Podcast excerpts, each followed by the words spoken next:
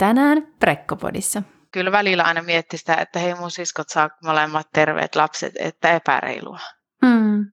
Että oikeasti, että miksi mulla on tämmöinen niin erikoinen tilanne ja kyllä mä sitten kuitenkin onneksi tuli usein myös semmoinen olo, että en mä tästä ikinä haluaisi luopua. Että mä luulen, että tämä, mä tiedän, että tämä kuuluu mulle. Mä saan jotakin ihan spesiaalia mun elämään ja kaikki ei saa tämmöistä kokea. Että onneksi niin pääsääntöisesti mulla oli semmoinen tunne, että tietyllä tavalla mä oon etuoikeutettu. Että se on niin, niin arvokas opettaja meille, että mikä tässä elämässä on tärkeää. Kuuntelet Prekkopodia, kaikkea asiallista ja asiatonta keskustelua raskaudesta, vanhemmuudesta ja elämästä. Aiheita pohditaan mielenkiintoisten vieraiden kanssa joka viikko. Tukea odotukseen ja vanhempana olemiseen. Preggo.fi Heipä hei vaan kaikille ja tervetuloa Prekkopodin uuden jakson pariin. Mä oon Prekkopodin juontaja Essi ja tänään jaksossa on mukana taas uusi ihana äiti ja on kyseessä siis raskaus- ja synnytyskertomus. Ja tänään meillä on vieraana äiti Anna-Riina Tuhkanen. Ja Anna-Riina on viiden lapsen, viiden tytön äiti, joka päivittelee lapsiperhearjesta tonne Instagramiin ja erityisesti jakaa sitten tästä heidän viidennestä kuopuksesta ja, ja siitä elämästä lasten ympärillä tuonne someen. Lämpimästi tervetuloa mukaan Anna-Riina. Kiitos. Kiitos tästä luottamuksesta. Tosi mukava olla täällä. Ihanaa, että saatiin sut vieraaksi. Hei, kertoisitko kuulijoille itsestäsi vähän, tai vähän enemmänkin? No Essi tuossa kertokin, että mä oon tosiaan viien tytön äiti, asutaan Kuopiosta ja vanhin tyttö on tätä keväällä 11 ja sitten meillä on tämä erityislapsi, tyttö, yksivuotias Selma, jolla on Downin syndrooma. Ja sitten miksi on nyt täällä, niin ehkä siinä mielessä eri, erilaista minun äityydessä on se, että meillä on tosiaan tämä nuorin on erityislapsi ja se oli semmoinen asia, että itse kaipasin jotenkin siinä raskausaikana erityisesti, että olisi joku linkki joihin semmoisiin äiteihin, jotka on kokenut jotain tämmöistä samaa. Toki se kokemus saattaa tulla ehkä jossakin eri tilanteessakin tämmöisestä, tämmöisestä vähän samaan tyyppisessä tilanteessa, mutta jotenkin koin silloin, että mä olin yllättävän yksi siinä. Mm. Vähän sama tunne kuin silloin, kun odotti ensimmäistä, että olihan se nyt jännittävää ihan uutta ja semmoista tietyllä tavalla sitten erityislapsen odottaminen, mikä tiettiin sen ensimmäisen ultran jälkeen, niin siihen liittyy aika paljon epävarmuustekijöitä. Se oli henkisesti aika, aikamoinen raskaus, jos vertaa niin muihin raskauksiin. Joo, jutellaan enemmän tuosta raskauden kulusta ja tunteista ja kiinnostaa kuulla, että millaista tukea te, teidän perheelle sitten tarjottiin ja miten koit sen avuksi ja miten sitten synnytys ja se tietysti teidän elämä lähti siitä sitten tai jatkui, jatkui sitten uuden lapsen syntymän myötä.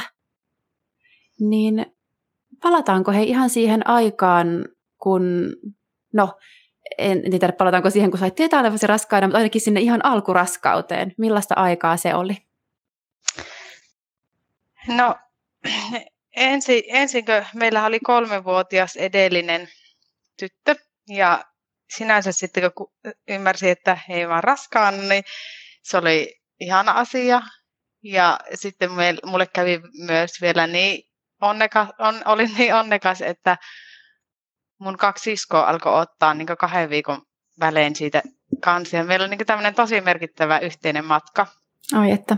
Ja se ei ollut mitenkään sillä niin mulle, mulle ennen ollut tämmöistä tilannetta, niin jotenkin tuntui, että no toki mun äiti sairasti vakavasti ja sitten sen niin tämän nuorimmaisen syntymän jälkeen, niin kahden viikon päästä se menehtyi, että ajattelin näin, että meille annetaan ne lapset siihen hetkeen siksi, jotenkin mm. tuli sellainen merkityksellinen tai sellainen olo siitä, että, että jotakin, jotakin erikoista tapahtuu, koska me saadaan kolme vauvaa ja ne oli kaikki vielä tyttöjä. Mm. Mutta sitten kun mentiin siihen ensimmäiseen ultraan ja siinä sitten todettiin se niskaturvotuspoikkeama, niin oli ensin hämillä ja mulla oli sellainen olo, että ei tämä on niinkö, tämä ei ole vaan tässä hetkessä niin ohi menevä juttu, että tässä on nyt jotakin erityistä. Pääsi autoon ja heti äitille, äitille yritin soittaa tai laittaa viestiä. Ja äiti oli mulle semmoinen, että ainakin näissä vauva-asioissa niin se on aivan niin kuin ehdottomasti ensimmäinen ihminen, mm. joka ymmärtää ja osaa tukea ja luoda toivoa ja luottamusta. Mm. Sitten äitille laitoin viestiä ja äiti laittoi, että niin viittasi siihen, että voi olla niin Downin syndroomaa, niin äiti heti, että voi, no ihania, että ei kuule mitään hätää, että ne on niin ihania lapsia. Niin. Ja sitten siinä keräili, keräilin vähän tota itseäni ja kävi, kävi itkusi silmiin hakemassa itselle vähän kukkia kotiin ja meni rauhoittumaan kotiin ja miettimään tätä asiaa. Ja sitten meillä oli, soitettiin samana päivänä heti kysistä, että joo, meille on varattu se istukkanäyte ja jatkotutkimuksiin mennään. Ja sitten päästiin seuraavalla viikolla muistaakseni siihen istukkanäytteeseen ja en ymmärtänyt, että se NIP-testi, mikä voidaan myös ottaa siitä, joka ei ilmeisesti ole niin, niin tota, luotettavaa, niin se olisi ollut aika helppo ottaa verikokeiden tota, siinä verikokeissa. Mm. Mutta me sitten mentiin siihen istukkanäytteeseen ja siitä sitten kun tuli tulos, niin siinä se todettiin, että se on se trisomia 21, eli Downin syndrooma sillä meidän vauvalla. vauvalla ja silloin, kun mietit, siinä, siinä tulee siinä niskaturvotuksen jälkeen tulee, mä en tiedä, siihen yhdistyy jotenkin ne verikokeet, mitä otetaan silloin. Mm. Niin siinä saa semmoisen riskisuhdeluvun, mikä on siihen mahdollisen Downin syndrooman. Se oli meillä yhden suhde, kuuteen. Joo. Ja sen pitäisi olla niin kuin, jos on yhden suhde 250 muistaakseni, niin se on vielä sillä niin aika epätodennäköinen. Mutta tuo nyt oli ihan selkeä sillä, että osassa alkaa niin henkisesti valmistautua siihen, että, että meille tulee erityislapsi, jos se syntyy. Mm. Joo. Oliko sulla aikaisemmissa näissä raskauksissa ollut näissä niskaturvotusultrissa sitten mitään vai oliko tämä nyt sitten ensimmäinen kerta, kun, kun tota, näkyi sitä turvotusta? Tämä oli mun mielestä ensimmäinen, että en ainakaan muista, että ikinä ei ole tutkittu ainakaan sen jälkeen. En muista, mm. onko joskus ollut vähän sillä rajoilla, mm. mutta siis ikinä ei ole niin jäänyt sen suhteen mitä, mitä epävarmuutta. Joo. Sanoit, että oli jotenkin siinä ultran aikana semmoinen tunne tai fiilis, että tässä on nyt ehkä, sanoit jotenkin, että tässä on nyt jotain tai jotenkin, että heti ehkä uskoit siihen niskaturvotuslukemaan, niin millaisia ajatuksia sä kävit silloin heti läpi? No ensinnäkin, mistä mulla tuli se tunne, niin se, mä, me yleensä mennään nykyään kahdestaan, koska mulla on tullut muutama keskenmeno ja mä mm. koen, että se on yksin koettuna aika iso juttu. Mm. Niin mun mies ei sitten päässyt siihen ja mä ajattelin, että no mä reipas ja mä menen sinne ja ei siinä mitään ja kaikki on varmaan aivan hyvin. Mm. No sitten se, kät, ei kätilö, en tiedä oliko se kätilö, mutta varmaan terveydenhoitaja ainakin, niin se ultrasi mm. tosi pitkään. Ja se ei uskaltanut sanoa mitään. Sitten mulla tuli niin sellainen olo, että what's wrong? Niin. että mikä tässä niin kestää, että onko kaikki hyvin. Sitten se sanoi, että hän, hän kyllä on vähän huolissaan, että tällä on aika, aika niin merkittävä tuo niskaturvatus. No sitten mä niin itsekin siinä, että no kyllä mä arvasin, että siinä jotain kummaa, kummaa että kun se niin kauan ultras, mutta sitten joo. Mm.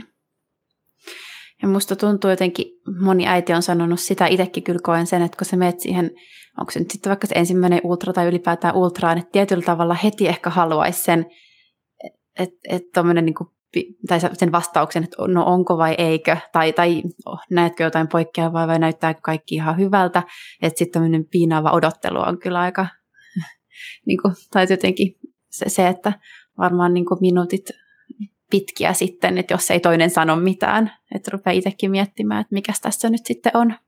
Just noin se menee. Joo. Mutta sä kysyit, kysyit aikaisemmin, että mitä tuntemuksia se herätti, niin, niin siis hirveä epävarmuus, että kun eihän sitä tiedä, että jos on joku tuommoinen merkittävä poikkeama ja heti lähetetään jatkotutkimuksiin, niin siis tulee tietenkin käy ne kauhuskenaariot läpi, että mm. menettääkö sitä sen lapsen, tai mm. onko se mm. vaikeasti vammainen, ja kaikkea tällaista, että sitähän siinä, siinä helposti lähtee tekemään, mutta pikkuhiljaa sitten, sitten siinä muutaman kuukauden aikana mä kävin joka päivä sitä läpi, että siinä on aika iso se keskimenon riski tai suurempi merkittävästi mitä normaaliraskauksissa, niin mä, mulla oli tavallaan sinne menettämisen pelko joka päivä. Ja se oli minun mielestä se ehkä raskain juttu siinä, että jos sillä on jotenkin niin huonosti asiat, että mä en saa sitä vauvaa, vaikka toisaalta toivo, että että jos se on, jos sillä on jotakin niin vakavaa, että sen ei ole hyvä elää, niin kyllä mä uskon, että, että se menee sitten ihan oikein, jos mä menetän sen raskausaikana. Niin, että jotenkin on tarkoitettu sitten. Ta, niin, kyllä. Tai, joo, uskoit siihen. Mm. Kyllä. Joo. No miten paljon, no sanoit, että se, se tuli se selkeä riskisuhdeluvu ja todettiin, että on se Downin syndrooma miten paljon sitten niinku muuten tiedettiin tavallaan lapsen te- terveydestä siinä kohtaa? No sitten kun me mentiin niin jatkotutkimuksiin, sittenhän meillä alkoi kuukausittainen seuranta, että niin tutkittiin sydäntä. Siinä on mm. tosi iso, niin kuin, vaikuttaa tosi paljon kehitykseen ja lapsen vointisuuteen ja kaikkeen tämmöiseen se, että jos sydämessä on jotakin niin erityistä, ja tosi monillehän tehdään niitä sydänleikkauksia, mutta meillä kävi sitten niin hyvä onni, että sydämessä ei mitään isompaa ollut. Ja silloin kun me rakenneultrasta tämä kuultiin, niin silloin mä perustin, perustin tuon Instagram-tilin ja ajattelin, että oikeasti jos joku voi saada tästä jotakin, että se on epävarmassa raskaudessa ja jo, sillä voi olla joku linkki johonkin ihmiseen, joka sanoo, että mä oon kokenut tuo samaan tai jotakin tämmöistä, niin niin nyt mä haluan puhua tästä, että jotenkin mä itse kaipasin paljon tosiaan sitä, että, että olisi joku, joka olisi kokenut jo sitä aikaisemmin. Ja ehkä sama kokemus voi tulla semmoisella, joka odottaa ensimmäistä lasta, että toivoo, että on niitä kokeneita rinnalla kulkijoita siinä raskauden aikana, koska ne tunteet voi vaihella niin paljon erilaisista tunnetiloista toiseen, että mm-hmm. kyllä mä niin koen, että semmoinen semmoinen rinnalla kulkeminen, niin se on kyllä tosi arvokasta tuommoisessakin tilanteessa. Kyllä. No, miten sä itse sitten voit raskausaikana tämän, tämän kaiken keskellä? No siitä puolesta välistä sitten, kun mä kuulin ja tiedettiin, että todennäköisesti ei ole mitään muuta liitännäissairauksia tai semmoista isompaa niin tällä hetkellä, niin mä aloin itsekin niin tavallaan nähdä niin valoisampana sen ajatuksen ja luottaa niin siihen, että, että ihan oikeasti niin se on tosi arvokasta, että me saadaan erilainen lapsi. Ja tosi monet laittokin viestiä ja siis aivan uskomattomia, uskomattomia oikeasti ihmisiä, miten, miten ihanasti niin vieraatkin ihmiset, jotka ehkä jotain ymmärtää tämmöistä tilanteesta, läheistä ja laittoi viestiä ja saat tulla jututtaan mä koin sen kyllä tosi merkityksellisenä ja sitten joku just sanoi, että, että, että hän ajattelee niin, niin kuin jostakin on kuullut, että erityislasten, erityislapset valitsevat vanhempansa. Ja silloin mulla tuli jotenkin mm. semmoinen olo, että, että ei tämä meidän käsissä, että tämä elämä vaan menee tietyllä tavalla ja joihinkin asioihin me voidaan vaikuttaa ja sitten joihinkin asioihin ei. Mm. Ja sitten kuitenkin tiedän joitakin joitakin semmoisia ihmisiä, joilla on Downin syndrooma tai erityislapsia, niin tiedän, että niillä on oikeasti tosi tärkeä tehtävä tässä elämässä. Mm. Kyllä. No, miten raskaus siitä sitten eteni loppua kohden? No sittenhän mulla oli, oli tosiaan semmoinen niin valoisampi mieli siitä, että itse erityislapsesta, että tuntui, että alkoi rakastaa sitä ja alkoi luottaa siihen, että hei me joskus saadaan se ja siitä tulee niin aikamoinen matka meille, että alkoi odottaa sitä, että, että mitä kaikkea se tuo niin tullessaan. Se tuo varmasti niin on tuonutkin niin tosi paljon ihmisiä meidän elämään, niin semmoisia erityisiä ihmisiä ja myös semmoista syvyyttä.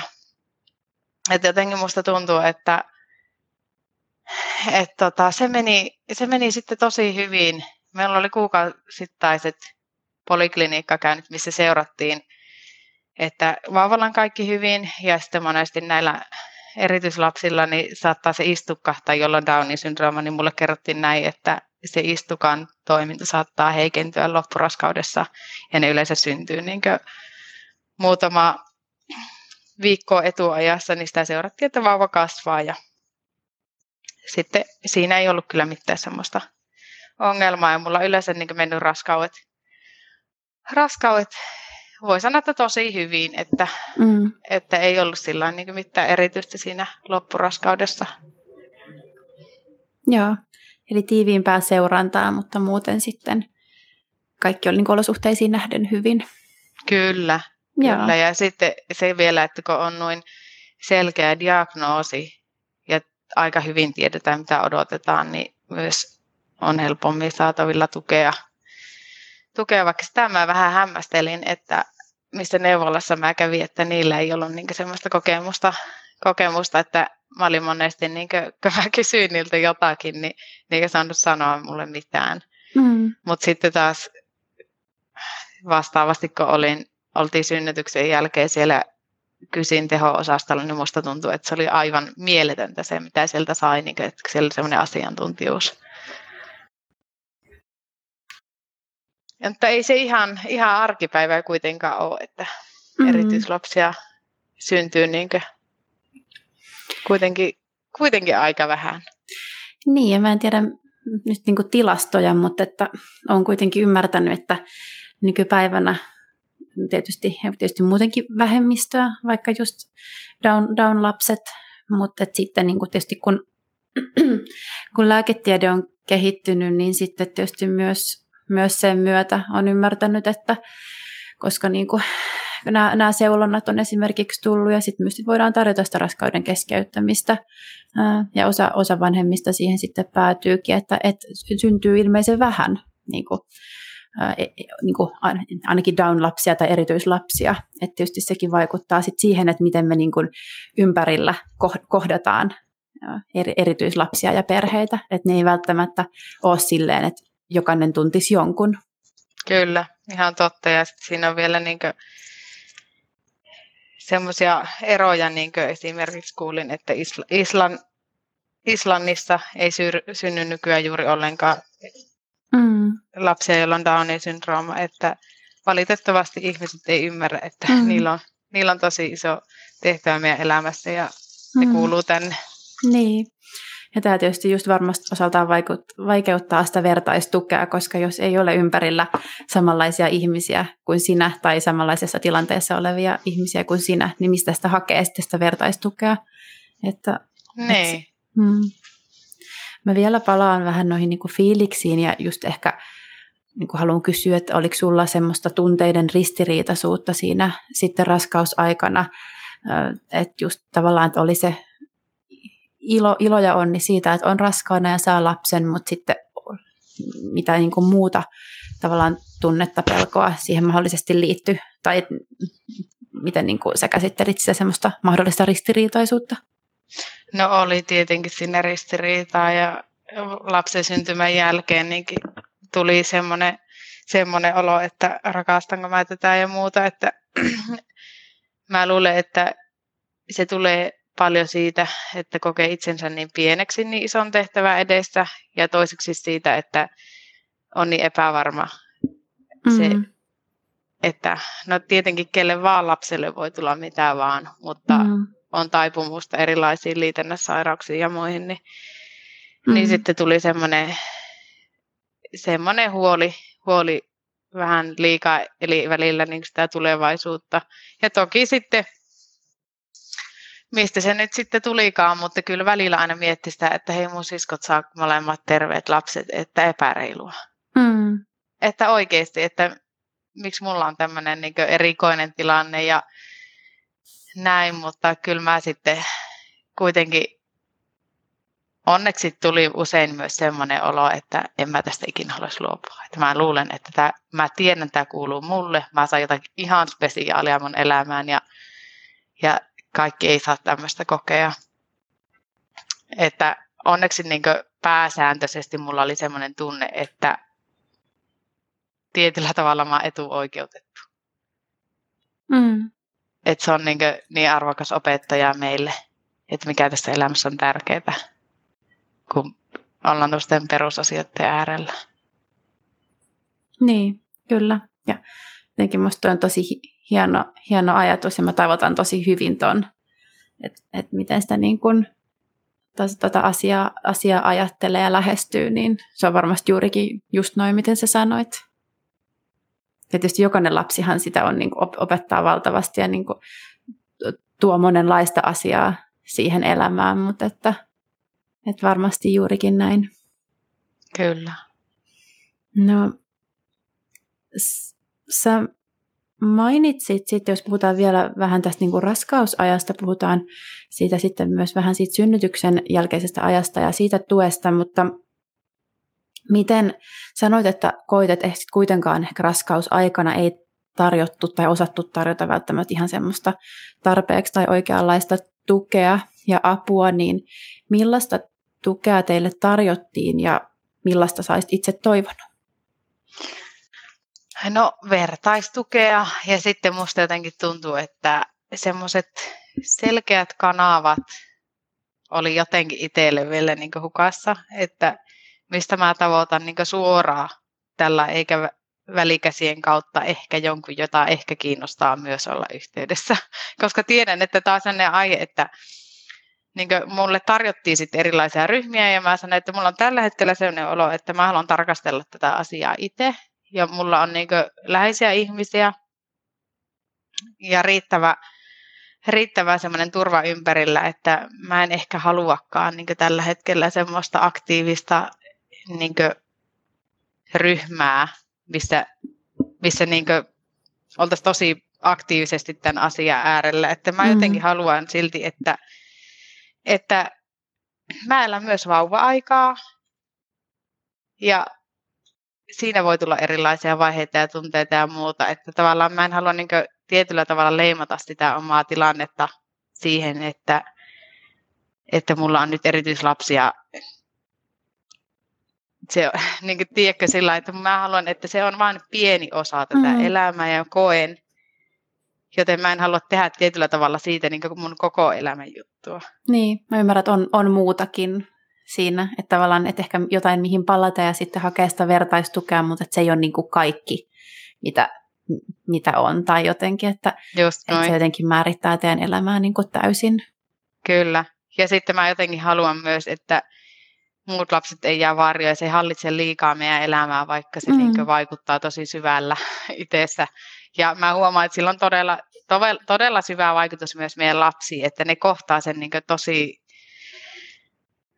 tosi ihanasti sillä, että mä oon monesti miettinyt, niin muistellut sitä, että siis onko se ollut ennen tuommoista, että ne noin mm. niin paljon niin halailee ja pussailee ja rakastaa niin vauvaa. Niin. Että niin meidän yksi tuo kuusivuotiaskin on semmoinen aika vilkas tapaus, niin se on useamman kerran sanonut, että äiti, miten sä oot voinut synnyttää nui ihanan lapsen? Niin kyllä mä oon monesti ajatellut, että se on kyllä, se on kyllä hänellekin niin tosi, tosi tärkeä lapsi ja mm. rauhoittaa, rauhoittaa sitäkin paljon, että mm. on niillä iso vaikutus, että ei sitä oikein ymmärräkään. Että Ihanasti sanottu kyllä. Niinpä. No, miten sitten, jos mennään siihen ihan raskauden loppuvaiheeseen ja synnytykseen, niin miten, miten Selvan synnytys sujui? No, mäpä kerron siitä päivästä. Sehän oli isänpäivä mm. aamu. Ja. Mulla tulee yleensä alkaa endorfiinit virrata kehossa ja mulla tulee semmoinen niin energisyys, vaikka mä oikeasti niin kuin, sitähän on aika ankka jo. aika ankka ja siinä vaiheessa, mutta mä ajattelin, että laitoin siinä oikein ihanaa aamupalaa isänpäivä aamuna ja mieskin ihmetteli, että no nythän on panostettu, että mikä tässä nyt on. Ja mulla on ihan tyypillistä, että silloin kun synnytys käynnistyy, niin mä alan puuhastelemaan aivan niin innoissaan kaikkea, vaikka mä en edes välttämättä tiedosta, että tänään on se päivä, mm. mutta mä tiedän, että nyt on kehossa semmoiset hormonit ja energiat, että nyt etenee. Nyt lähtee, niin.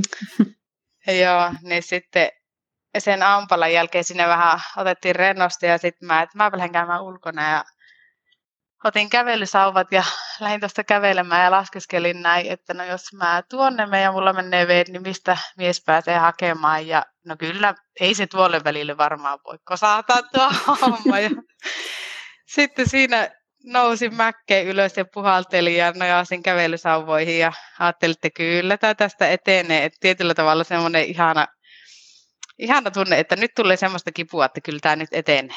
Mm. Ja mulla oli vasta 37 ja neljä viikkoja. Ja. Mutta mä arvelinkin, että ei se, ei se loppuun asti mene, että mulla oli aika paljon supistellut silloin loppuajasta. Mutta siellä mä metässä vielä otin, otin tota selfieitä ja kuvia ja ajattelin, että jos tämä on viimeinen reissu, niin tulee vähän otettua. Ja tulin kotiin ja huokasi helpotuksesta, että jes, pääsi ihan omilla jaloilla tänne takaisin. Ja tämä taisi olla viimeinen reissu. reissu. Ja sitten meillä oli itse, eikö isänpäivän juhla, juhla alkamassa parin tunnin päässä mun yksi tyttö laulo siellä, niin meidän piti sinne lähteä ja mä ajattelin, että supistelee kyllä, että olisi helppo jäädä kotiin, mutta mä lähden, siitä ei ole pitkästi kysille. Mm. Mentiin sinne ja sitten siellä taas jännitin, että menneköhän veet siellä, kun katsotaan sitä esitystä, että ei ole kyllä mukava, mukava jos menee, mutta sitten aina kun pääsi pääs tota puoli tuntia eteenpäin ja ei ollut mitään pahempaa tapahtunut, niin oli sellainen, että hyväkö lähin tänne ja vähän ajatuksia muualle. Ja sitten kun lähdettiin sieltä ajamaan pois, niin oli jo ilta ja mä olin sillä nyt muuten puhalluttaa siihen malliin, että en lähde, en lähde mukaan, että lapset halusivat halusi käydä ostamaan karkkipäivän karkit, jotka oli jäänyt eilen ostamatta ja mies lähti sinne ja mä siellä autossa hengittelin syvään ja ajattelin, että joo, että kyllä on muuten ensi yönä varmaan pitää lähteä viimeistään synnyttää. Ja siinä mä sitten ajeltiin kotiin ja mies kysyi, että niin voinko käydä pyöräilemästä, että jos tässä ihan lähellä, mä, että joo, tästä ihan lähellä, että, että käy vaan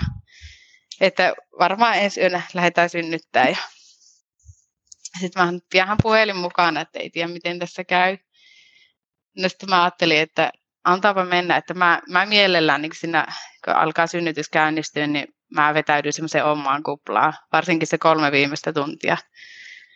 Sitten mulla on jotenkin tosi tärkeää se, että mä saan vaan niin rentoutua mentaalisesti ja henkisesti niin henkisesti ja fyysisesti sitten siinä niin rauhoittua itsekseen. Ja... Mm.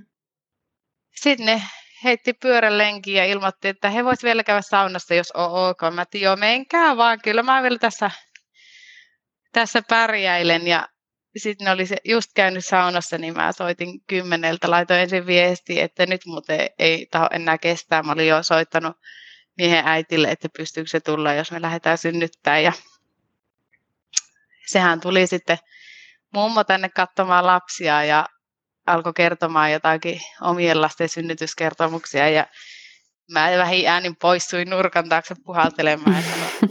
Sulla on niin semmoinen olla, että mä olin oikeasti tosi pitkällä se synnytys, että mua ei kiinnosta niin mikä historia tällä niin. hetkellä. niin, sitten tuolla ha- hakeudui peränurkkiin itsekseen ja siellä puhalteli ja sitten laitoin tosiaan kymmenen aikaa miehelle ensin viestiä, että nyt en enää kestä, että aletaanpa lähtemään. Ja sitten se ei heti vastannut viestiä ja sitten mä soitin sille, että niin nyt lähdetään, että nyt en enää pärjää täällä kotona. Mm. Alkaa liikaa jännittää ja sitten se tulee siitä ja pyyhevyötäröllä ja mitä, onko sä oikeasti lähdössä synnyttää? niin. Haetko heti mun hammasharjan, että nyt ollaan lähössä? Oli jo niin, alkoi jännittää, että nyt jos mulla on ne vedet, niin se voi syntyä kotiin. Mulla on nimittäin kerran meinannut käydä sillä yeah. Niin sittenhän me siinä aika rivakasti lähettiin ja se matka meni ihan hyvin. Ei mennyt vedet eikä tullut synnytys, synnytys siihen matkalle. Mä soitin matkalta, että mä oon tulossa sinne mm. kyssiin, että voitteko laittaa ammeen valmiiksi, että mä tiedän, että mulla ei kestä tässä synnytyksessä kauan. Mm. Ja mä yhden synnyttänyt ammeeseen ja se oli mulle niin todella hyvä.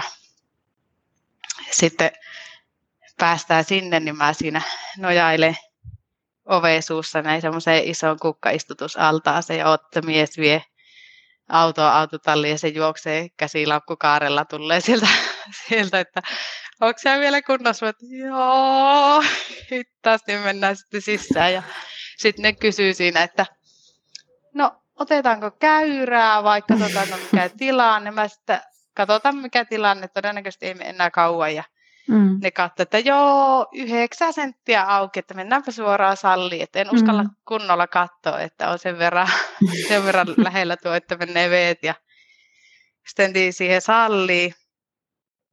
Ja sitten mä, että onko amme valmiina, että mä haluan sinne. No ei se kyllä vielä ole. Joo, ei se kerke enää. Ja ei. sitten mä, että no, mä en ole ikinä kerennyt tai en ole saanut puudutuksia, että aluksi se meni sillä että mä en ole kerennyt kahdelta ekalta, ja sitten kun mä oon halunnut, niin, niin, niin sitten no, se on aina mennyt sillä että mä en ole joko halunnut tai en ole kerennyt. Nyt mä sitten sanoin, että mä haluaisin spinaalia, että mä muistan, kun viimeksi mä ponnistin, niin mä, mä menin siinä, siinä, siinä huutaa, että ensi kerralla, jos mä oon vielä joskus, niin mä otan sen spinaalin, että se pitää joku tuohon kohti saada, mutta mm. ne alkoi siinä katsoa ensin, että jotan täysin auki ja saman tien meni veet ja mua alkoi ponnistuttaa ja ne sanoi, että joo, ei tässä mitään spinaaleakaan kerkeä laittaa, vaikka haluaisi, että, että tota, mitä sitten ja sitten mä että no onko ilokaasu, että sillähän mä oon ennenkin mennyt, että mm. sitten ne antoi sen ja mulle se kyllä toimii tosi hyvin, että kyllä mä sillä sitten pärjäsin. Pärjäsin, että loppupeleissä niin me oltiin varttia välillä 11 siellä sairaalassa, niin se oli minuutin yli 11 syntynyt. Että oli ihan se niin aivan älytön rytinä. niin on että, se aika, niin. Aina, aina ajattelee, että nyt mä lähden vähän etuajasta, mutta, mutta tota, on muutama tämmöinen aika nopea ja sitten yllättyy monesti, että, että mun on, mulla etenee se synnytys tosi helposti kotona, kun mä pystyn keskittyä siihen rentoutumiseen. Mm jotenkin tuosta kuulee semmoisen niin varmuuden, että sulla on selkeästi ollut kyllä semmoinen hallinta ja tieto, että sä oot uskaltanut lähteä vähän sauva kävelemään ja mies on kerennyt käymään pyöräilemässä, että tässä ei ollut niin kuin mikään hätä. että onko toi sellaista viiden, niin kuin, tai siinä kohtaa neljän lapsen synnytys, synnytyksen tuomaa varmuutta, jotenkin itse täällä vaan pitää tuolista kiinni, että apua, että itse olisi varmaan mennyt jo sata kertaa, mutta ihailtavaa kyllä, että jotenkin niin, niin semmoinen hallittu, että mä tiedän tämän ja mun oman kropan, että että näin tämä menee. Ja menikin no siis sitten ensimmä... just... Mm. Niin. Siis ensimmäinenhän oli semmoinen, että mulla ei ollut siinä vieressä silloin kätilö, joka oli sanonut, että hei, re- rentoudu, rauhoitu ja rentoudu ja hengitä syvään. Sitä mä olisin tarvinnut. Siellä oli hirveä mm. kiire, silloin tosi epänormaalia, mutta silloin osattu syntymään, oliko se yhdeksän vauvaa sillä päivänä. Mm. Ja mä olin synnyttäjä, mä kävin aamulla siellä lenkin, kun tuli säännölliset supistukset, enkä tiennyt mitä oikeasti, että mitkä on ne, oikeasti ne kivut, millä lähetään. Ja sitten mä tulin kotiin ja illalla sitten lähdettiin uudestaan ja aamuista se syntyi. Et silloin, silloin mä niin vastustin koko ajan sitä synnytystä ja yritin kontrolloida ihan niin täysin sillä, että mä just niin puristin sitä rautasänkyä ihan täysillä ja se, siis pelkäsin joka ikistä supistusta.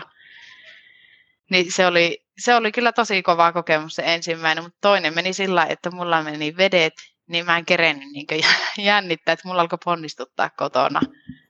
Ja Voi hurja. Si, mm. Se oli myös ihan järkyttävää. Me oltiin kymmentä vaille sairaalassa, niin se syntyi 13 yli.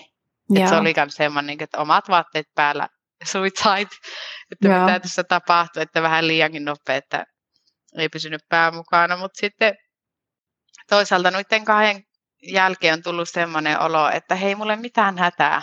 Että ihmisen kroppa on oikeasti niin ihmeellinen ja tämä on periaatteessa ihan älyttömän luonnollista.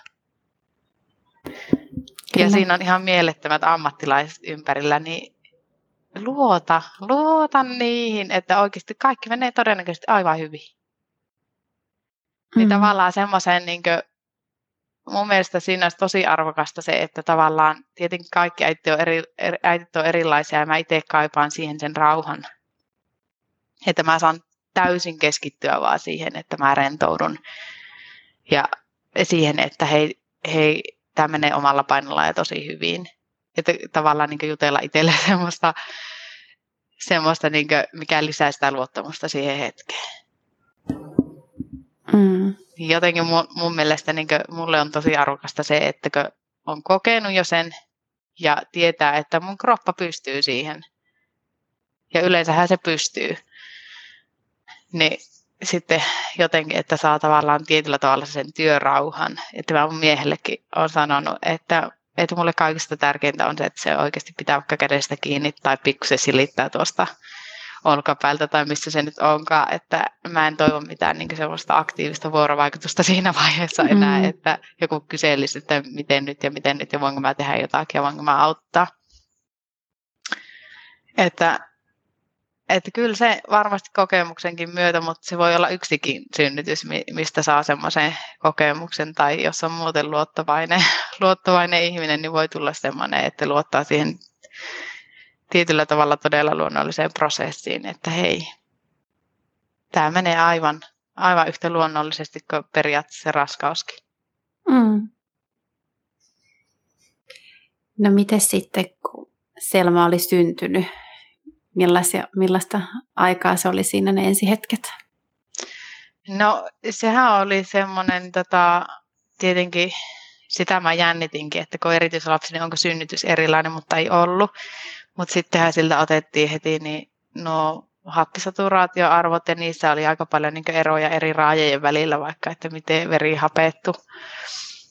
Ja tietenkään en ole ala ammattilainen, niin en osaa sanoa oikeasti välttämättä edes oikein näitä asioita, mutta kuitenkin sille, sille tehtiin sitten sitä seurantaa sen, sen vuoksi, että ne saturaatioarvot oli niin poikkeavat, niin sitten se sai muun muassa, niin kuin, sitten kun mentiin oikeastaan, varmaan se oli se niin tärkeä syy, minkä takia me mentiin sitten vastasyntyneiden teholle ja sitten sille laittiin hengitystueksi niin sinne OptiFlow, että käytännössä ei hengityslaitetta, mutta semmoinen lisäha, niin semmoinen hengitysvirtaus, mikä puhaltaa ilmaa tuolta nenän kautta.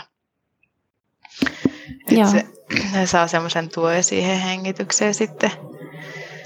Et siinä vähän aikaa, aikaa siinä iltayöstä sitten sitä mittailtiin ja sitten siellä tehollahan oli sitten tosi monenlaista, monenlaista apua ja katsovat kaikki niin just sen, että onko se Downin syndrooma hänellä ja mm.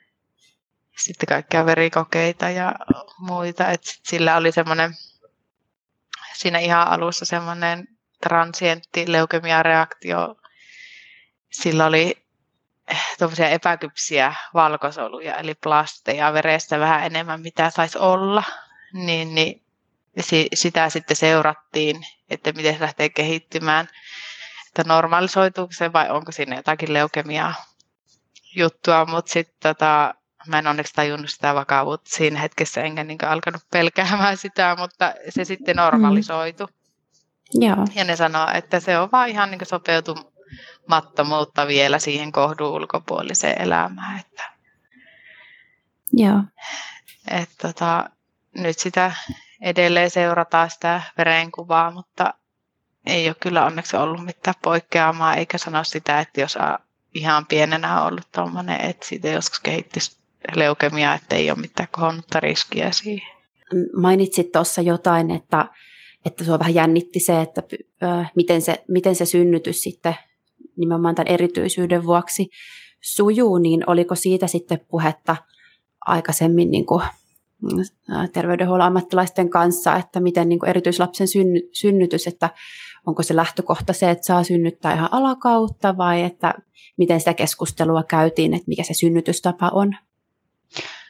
No periaatteessa se ei ole niin mikään syy synnyttää toisella tavalla tai vaadi mitään erityishuomiota, pelkkä syndrooma. Mutta jos hänellä olisi ollut jotakin muuta, niin sitten olisi niin jouttu miettimään sitä, että, mm. että olisiko, onko siinä huomioitava jotakin, jotakin semmoista, että siinä synnytyksessä pitäisi valmistautua vaikka erillään, mutta kyllä mä ymmärsin, että ilmeisesti siellä oli valmiudessa niin lääkäriä ja muuta, että jos siinä tulee jotakin erikoista, mutta periaatteessa mitään ennalta ei oltu niin todettu, että miksi se ei voisi olla normaali itse synnytys. Niin se meni sitten ihan normaalin kaavan mukaan. Joo, se on hyvä kuulla jotenkin, että jos oli se, sulla oli kuitenkin useampi synnytys siinä sitten taustalla, että just vähän tota, että tavallaan ties sen oman tapansa synnyttää ja se luontainen, että mihin halusi hakeutua. Että ollaan ihanaa, että saisit toteuttaa sen, eikä siihen tarvittu sen enempää puuttua. Kyllä, kyllä, että oli kyllä semmoinen niihin olosuhteisiin, se jäi ihan hyvä synnytyskokemus, mutta ainut, että olisin kyllä toivonut kovasti, että olisi, olisivat laittaneet se ammeen valmiiksi, koska se oli kyllä niin. mulle kivun lievityksen kannalta niin aivan mahtavaa viime kerralla. Niin, niin sä et sitten loppujen lopuksi lainkaan saanut sitä. Joo. No siinä menee aika kauan, että vesi laskeutuu, niin. että tämmöisillä synnytyksillä ei välttämättä kerkeä siinä vaiheessa enää sinne, jos ne alkaa siinä vaiheessa vasta valmistelemaan sitä. Että muistaakseni Joo. kolme varttia viimeksi ootiin silloin, kun eka kertaa synnytin, synnytin sinne, niin se on aika pitkä aika tuossa ihan loppumetreillä. Niin just.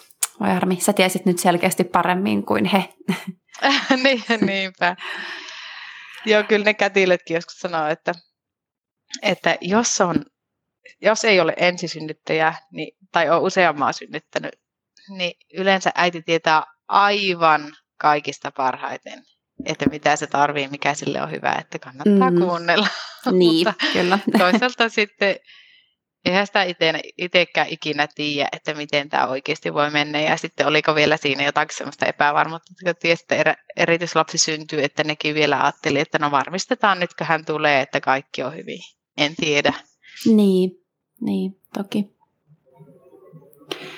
No, miten sitten, pystytkö vielä lyhyesti kertomaan sitä, miten teidän, miten teidän tota, viiden lapsen tai viisislapsisen perheen arki alkoi sitten siitä Kuopuksen syntymän jälkeen, kun menitte kotiin? No mehän oltiin ensin 11 päivää, kun me oltiin teho-osastolla sillä, että siinä seurailtiin, että ne alkoi ne, ne veriarvot olemaan niin normaalimpia ja sitten Selmalla oli nenämahaletku, että se oli niin väsynyt, kuten tavallisesti nämä erityislapset, joilla on Downin syndrooma, niin on niin uneliaita siinä alussa, että ne jaksaisi rinnalta. Mm. Niin sillä mentiin siinä nenämahalletkulla se ensimmäinen kuukausi ja sitten yrittiin pikkuhiljaa niin sitä, että kun se jaksaisi vaan olla hereillä tässä ja saisi pikkuhiljaa ruokittua sitä ihan normaalisti. Ja kyllä se sitten ihmeen kaupalla niin muutaman kuukauden päästä onnistukin ja näin. Mutta siis toisaalta sitten, kun sillä oli se nenämahaletku, niin mä en ollut niin kiinni siinä tavalla, että kun se imetysjuttu monesti vie tosi paljon aikaa, niin kyllä mä koen, että mä kerkesin myös tosi paljon olla lasten kanssa. Ja kyllä ne, kyllä ne mun mielestä otti hyvin sen vastaan, että sehän tuli ennen joulua ja meillä oli muutenkin paljon aikaa ennen joulua olla yhdessä, että mm. ihan, ihan mukavia muistoja sieltä on, että tietenkin jotkut lapset oli semmoisia, että ne toivoo, että ne saa olla mahdollisimman paljon vauvan vieressä ja sitten taas muistaa, että yksi lapsista oli semmoinen, että ei oikein niin kuin, lämmennyt ihan alussa sille, että sen, sille se oli ihan mm. selvästi niin vähän vaikeampi juttu, mutta nykyään sitten, no, se, on, se on niin paljon luonnekysymystä nykyään se, se kyllä monesti tulee tuo sama lapsi sanomaan, että äiti tuu katsoa mitä se tekee, äiti tuu katsoa ja sillä että huomaa, että kyllä se niin. on se suhde muuttunut silläkin siihen. Joo.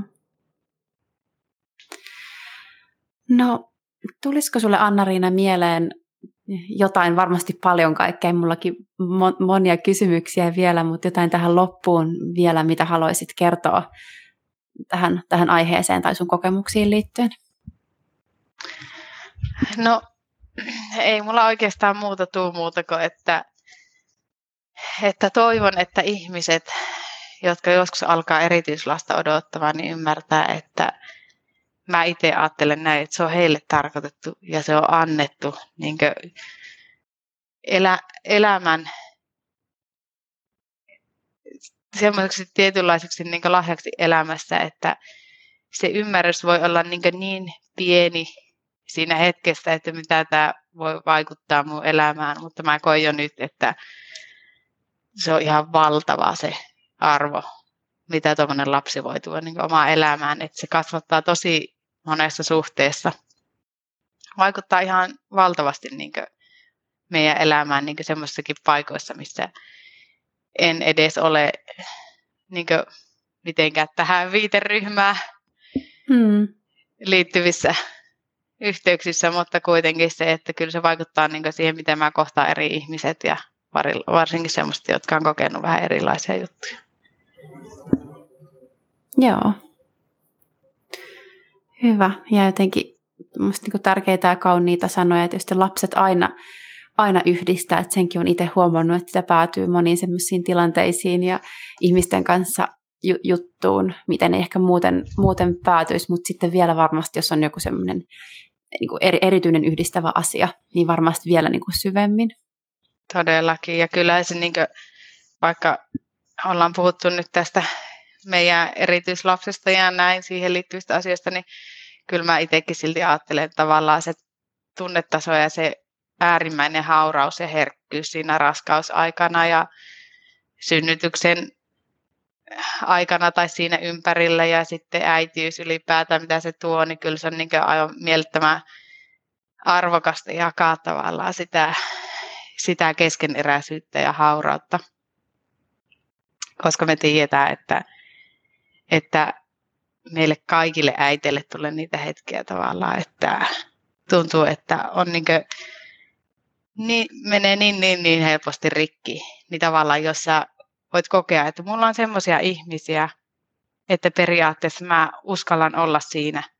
Ja se heidän läsnäolo on niin se, joka tekee musta jo paljon vahvemman. Niin tavallaan semmoinen vertainen, vertainen äiti ylipäätään niin jotakin näitä äitiyteen liittyviä tunteita kokenut, niin on se ihan valtava arvokasta tässä elämässä. Kyllä. Hyvä. Hei, mennään sitten vielä jakson loppu- ja loppukysymysten pariin. Ja olisin myös Anna-Riina halunnut kysyä sulta, nyt vaikka tähän, voi olla tähän erityislapsiarkeen tai muuten synnytykseen, äitiyteen, aiheeseen liittyvää jotain suositusta, mitä haluaisit kuulijoille jakaa? tarkoitatko niin suositusta jostakin? Joo, jostain... Mitä niin kun... se, seurata tai... Joo, joo, sitä oli, joo, että henkilöstä, vaikka kirjasta, podcastista, teoksesta, teoksesta ryhmästä, mistä tahansa. Joo, mä just tuossa mietin, että, tota, että kuin yleisiä on niin tämän tyyppiset podcastit, niin mä en itse asiassa, mulla ei tule muuta mieleen kuin se ruuhkavuosi rakkautta, sitä joskus on kuunnellut. Ja sitten mä tykkään kyllä tosi paljon Jari Sinkkosen jutuista, että, että se, on, se on kokenut, kokenut ihminen ja mm. ymmärtää tosi paljon niin näitä kiintyvyyssuhteita ja niin tämmöistä kasvatuksellista asiaa, niin jos kiinnostaa kuunnella sen, sen juttuja, niin se on kyllä tosi mielenkiintoinen tyyppi. tyyppi. Ja toki Maaret Kallion, Kallion juttuja tulee seurattua ja kuunneltua. Ja paljon mua kiinnostaa niin tämmöinen psykologinen näkökulma näissä asioissa, mutta sitten kuitenkin aina itse haluan ajatella sillä, että pitää myös olla paljon tilaa kuunnella itseä. Että tavallaan se on kuitenkin aina ainutlaatuinen kokemus ja minä itse yksilö, että mitä minä tarvin ja mitä nuo sanoo ja muut sanoo, niin mä voin sieltä pikkusia rippeitä poimia ja tarkastella itsessä niitä, mutta kuitenkin niin kunnioittaa sitä myös sitä niin itseä yksilönä ja niin antaa mahdollisuus itselle kasvaa siinä, siinä tilanteessa ja roolissa.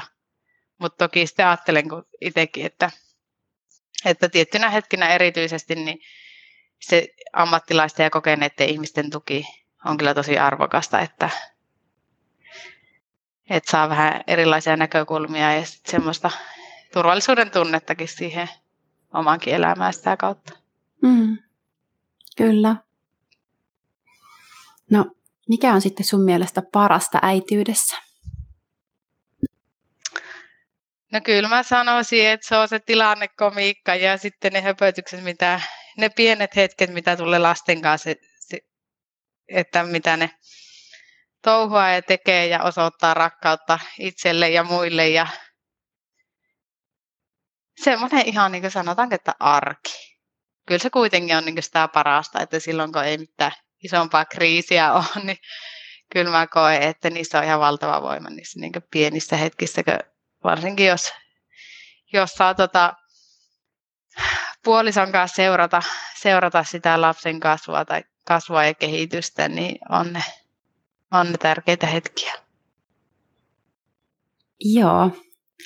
No, miten sä rentoudut sitten parhaiten itse? No tämmöisessä elämäntilanteessa, kun on, on paljon tätä sakkia tässä kotona, niin mulle varmaan tärkeimpiä juttuja on se, että lähden hetkeksi ulos, pysähdyn metsässä tai sitten saunon. Tai sitten tosi tärkeää mulle on myös, että pääsee säännöllisesti ja epäsäännöllisesti muiden äitien tai muiden ystävien seuraa sillä että semmoiset niin ihmiset, jotka, jotka uskaltaa olla läsnä tilanteessa ja haluaa olla, niin niiden kanssa kyllä monesti tuntuu, että saa, saa tosi paljon niin voimaa, voimaa ja merkitystä elämään. Et siinä varmaan semmoista sitten yksi tärkeä harrastus on mulle myös ratsastaminen, että se on kyllä semmoinen, että siellä akut latautuu ja kaikki muut unohtuu. Hyvä. No hei, haluatko kertoa jakaa vielä äh, kuulijoille, että mistä suhun saa mahdollisesti yhteyden tai saako suhun ottaa yhteyttä ja mistä sua voi seurata esimerkiksi somessa? Instagramissa minut saa kiinni sieltä erityisen matkassa tililtä. Ja se on nimenomaan sitä varten, että jos koet joskus, että olet yksin raskaudessa tai äitiydessä ja sulla on joku tämmöinen vastaava tilanne kuin mulla, jossa mä voin ehkä omalla kokemuksella vähän hetkellisesti kannatella, niin ota ihmeessä yhteyttä. Mä oon perustanut sen sitä varten, että musta tuntuu, että mä olin itse aika yksin tuossa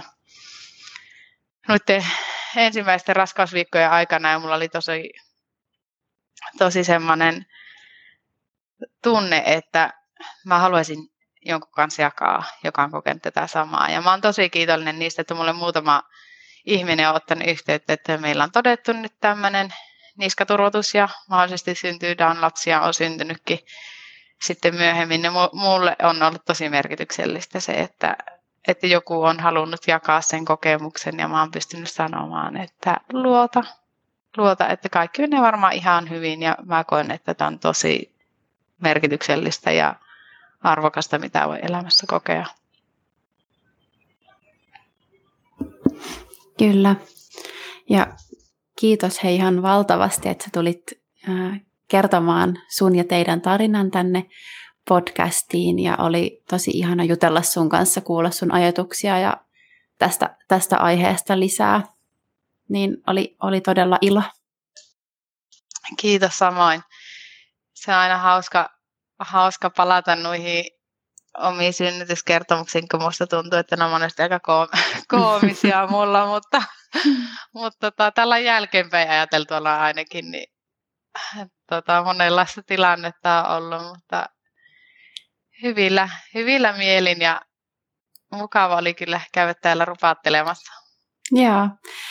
pieni komiikka ja huumorihan tietysti vähän tekee vaan hyvää siihen synnytykseen, niin ei, ei mene niin kireäksi, kireäksi hommaksi, niin säilyy se rentous siinä, jos vaan mahdollista. Just niin, just niin. Hyvä. Hei, tota, kiitos tosiaan tästä jaksosta ja äh, me ruvetaan Anna-Riinan kanssa lopettelemaan ja jos äh, on tosiaan Anna-Riinalle jotain kysyttävää tai haluat olla hänen yhteydessä, niin ota hänen yhteyttä siellä Instassa vaikka ja meihin saa sitten olla myös Instassa yhtey- yhteydessä, jos on aiheehdotuksia tai haluat vaikka mukaan podin vieraaksi, niin prekko.fi on se meidän Insta, mistä, mistä podcastia myös pyöritetään. Niin kiitos paljon tästä, tästä Anna-Riina ja kuulijat ja ensi viikkoon. Kiitos.